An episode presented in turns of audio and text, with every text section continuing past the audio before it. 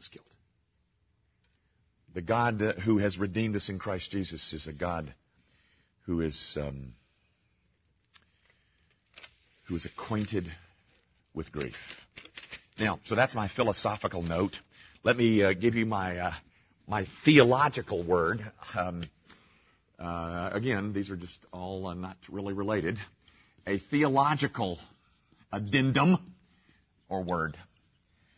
Folks, uh, the text is Romans eight twenty eight is this: For all things work together for good to them that love God and are the called according to His purpose. Why, in the final analysis, why must it be true of necessity that God works all things together for good? The answer, ladies and gentlemen, is provided in the last words of this verse. Because they are according to His purpose. His grand and glorious purpose. The statement in Romans 8 is not, all things work together for good as long as I love God, but if I backslide, this doesn't apply to me. That's not what it says. The promise is true because we are the called according to His purpose. The guarantee, ladies and gentlemen, that all things work together for our good that they, that they always have done so and that they always will do so and that they are doing so presently lies in the fact that all of that is a part of God's great purpose with respect to me. Which brings us face to face with the glorious doctrine known as the final perseverance of the saints. Ladies and gentlemen, that ought to be of immense comfort to you because God is, you are in essence the project of God. And he, you are going to persevere if you are real. You are going to persevere because it is according to His purpose that you do so. Um, the real goal in suffering is not even your good. The real goal is God's purpose. And that purpose is His own glory. And from 828 until the end of chapter 9, what Paul does, it is show, what Paul is doing is showing the outworking, or he works out for us the unfailing purposes of God towards those who love him and are the called. All things that happen to you must work for your good because they are according to his purpose for you. Now that's a, uh, a lot to wrap your little theological minds around, but uh, get ready. It gets far more complex once we get to 29. Now, let me give you, um, I got two more things and I'm finished. One is a, a kind of a, um, a word of implication. Um, and um, I'm not sure you will go with me here, but we'll mention it nonetheless. If the text says, folks, that all things work together for good to them that love God and are called according to His purpose, if all things, in essence, work for the good for Christians, then the implication, I think, a very clear implication and a very reasonable implication is that all things work for the bad of a non-Christian. And let me tell you why. Even the good things work together for bad for those who are outside of Christ. Gang, one of the worst punishments that God can give people, give any of us, is to let them have all of the desires of our hearts. All of us either have or at one time had the illusion that we are self-made people who are in control of our lives and we're just Mr. Pull ourselves up by the bootstraps. When a non-Christian experiences a string of successes and pleasures, it only reinforces that illusion. It does nothing but harden their hearts and, and, and increase their pride and their overconfidence and their self-centeredness. So even in the good things that happen to a non-Christian, they are, they are working to his own hardened heart. Because it serves the illusion that we're in charge, that we're in control. You know, I, I don't know how many times I've said this, but I, um, I heard it just the other day, and I, and I, I guess I'll say it another 50 times before I retire. But, um, you know, I was, um, I was shaving the other morning, and, and I have this, um, um, no, that's not true. I was brushing my teeth. It was at lunchtime. I was brushing my teeth, and, and, and right there next to where I brush my teeth is I have a radio. And it's a nice little radio, and I, and I turned the radio on, and I listened to the river, and, and uh, at, at lunchtime they had this, um, you know, uh, call in your request. I mean, I, I want to hear whatever. And so this girl calls in and she says, I want to hear Tears for Fears. Uh, everybody wants to rule the world. And the DJ says, Oh, I love that song. That's true about everybody, isn't it? And I thought, Oh my goodness, they know it. They're aware of it. Everybody wants to rule the world. Everybody's under this illusion that they're somehow self-made men. And if you get all kinds of strings of successes and pleasures and, and, and, uh, and increases in salary, it does nothing but enhance the illusion and thus hardening the heart and condemning men to an eternity of separation from God. So, if all things work together for the good of those who love and are called according to His purpose, all things, even the good, work together for bad to them that are outside of Christ. It's a scary thought, folks. Even the good is bad for those outside of Jesus. Now, here's my, my final. This is this is just my. Uh, this is uh, I, I, like my my my outline here. It's this is I'm ready to close. I hope you are. My closing word. um, I really like writing on that board. That's the problem. Um, I want to I want to do two things uh, in, in, as we close. There's I want to read you a prayer, and I want to tell you a story, and then we're done. Um, this prayer comes from a, an, an, old Puritan, George Matheson, and um, I, I just think it's profound. Stay with me. It's it's not that long. My God, I have never thanked Thee for my thorns I have thanked thee a thousand times for my roses, but not once for my thorns. I have been looking forward to a world where I shall get compensation for my cross. But I have never thought of my cross as itself a present glory.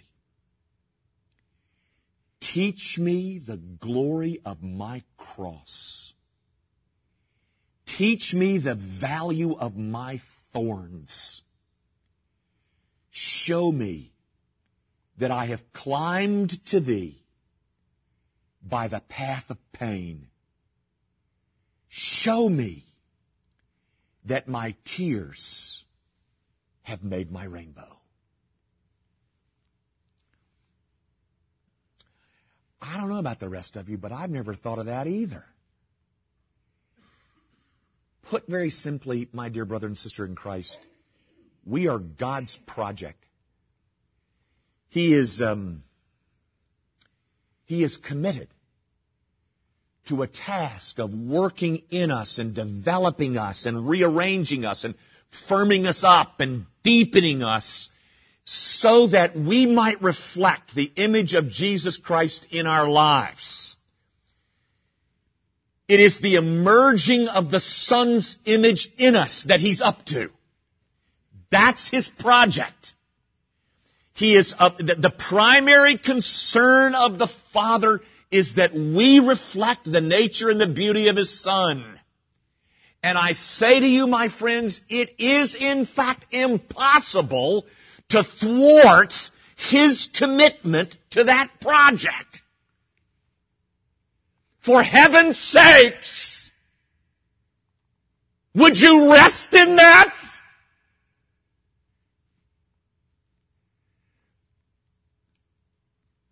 And that work, my friends, will go on, though we may scream and squirm and with, we may uh, cry and ache and, and doubt and debate and whether we run and whether we uh, refuse. The project is gonna go on. There is no denying that some of the tools that he used, uses to create that image in us are tools that hurt. But the promise of this text is those things that hurt work together for the good of the project. Now here's my story. It's my favorite story. It's a Chuck Swindoll story, and I don't even know where I found it. Yes, I do. I'll, anyway, the story is about codfish. In uh, New England, um, codfish are not only are they somewhat of a delicacy, uh, New England cod is is quite a commercial business.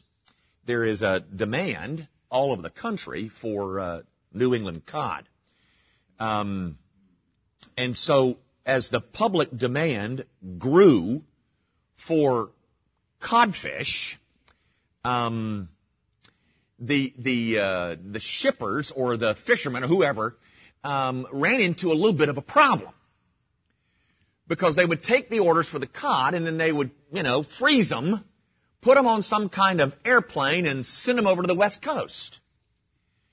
And what they discovered is when they got to the west coast that the cod, because they had been frozen, had lost a lot of their flavor. And so they um, they experienced uh, they experimented with all kinds of ways to try and you know to overcome that problem. Um, they they decided that what they would do is that they would ship the codfish alive in seawater over to the west coast for their customers and they discovered that um, that that was even worse because not only was it more expensive, but um, uh, the, the the fish had lost uh, a little bit of their flavor, and in addition to that, they were mushy. Nobody wants a mushy codfish. You know, the texture of the fish seemed to be uh, affected in shipping them in the salt water, you know, over to the west coast. And so some some uh, creative soul solved the problem in in a most in the most innovative, I think, and and and just downright cute manner. What he did is that he shipped the codfish in seawater, in a tank of seawater over to the west coast, and in the tank of seawater, he put in there the natural enemy of codfish, a catfish. Now, I didn't know that a catfish was a natural enemy of codfish, but they knew that. And so from the time these poor little codfish left the shores of New England and arrived on the coast of California, they were being chased around in that tank by their enemy, the, uh, the, the catfish. And guess what? When the codfish arrived at the, the market, they were, they were as fresh and as tasty and as firm as when they had first been caught. No loss of flavor, no, no mushy codfish. Um, and the problem was solved. Now, folks, I bet you you got a few catfish swimming around in your tank. You might be married to one. Or um, it might be somebody at work who's so doggone irritating. I, I have to tell you this. Um, every church has a few catfish. Um, um, and they're in the church to keep the rest of us from going mushy. But guys, have you given thanks for the catfish lately? I have thanked thee a thousand times for my roses, but not once have I, have I ever thanked you for the thorns. Just think. It's the tension in the tank.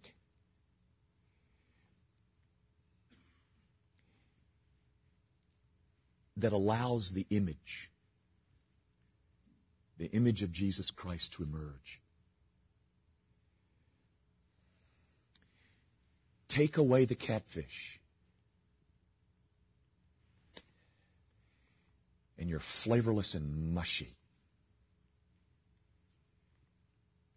I'm pleading, ladies and gentlemen, as did George Matheson, that we learn something about seeing our cross as itself a present glory. Teach me the glory of my cross. Show me that I have climbed to thee by the path of pain. And show me that my tears have made my rainbow. You know, gang, um, one way you can learn some of this is by going again to Romans 8:28 and asking God give you a heart to believe it. Wouldn't that be unusual? Christians believing a grand and glorious promise. That's good. Our Father, I do pray that the um, that our treatment of this text has been accurate. It's been um, faithful to the message that's contained in it. And if it has not, Lord, I pray that you will um, not allow people to ever remember a word I said.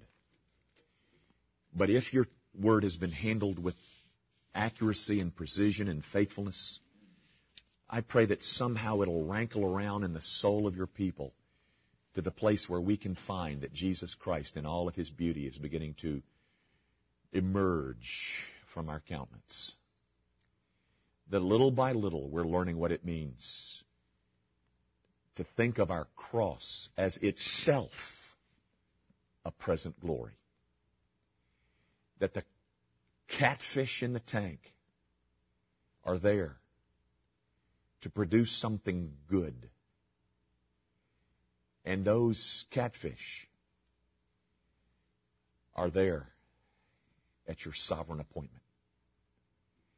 So, Lord, um, raise up a group of people who have found a great liberty from their fear, a great confidence in their gospel, a great safety in their security,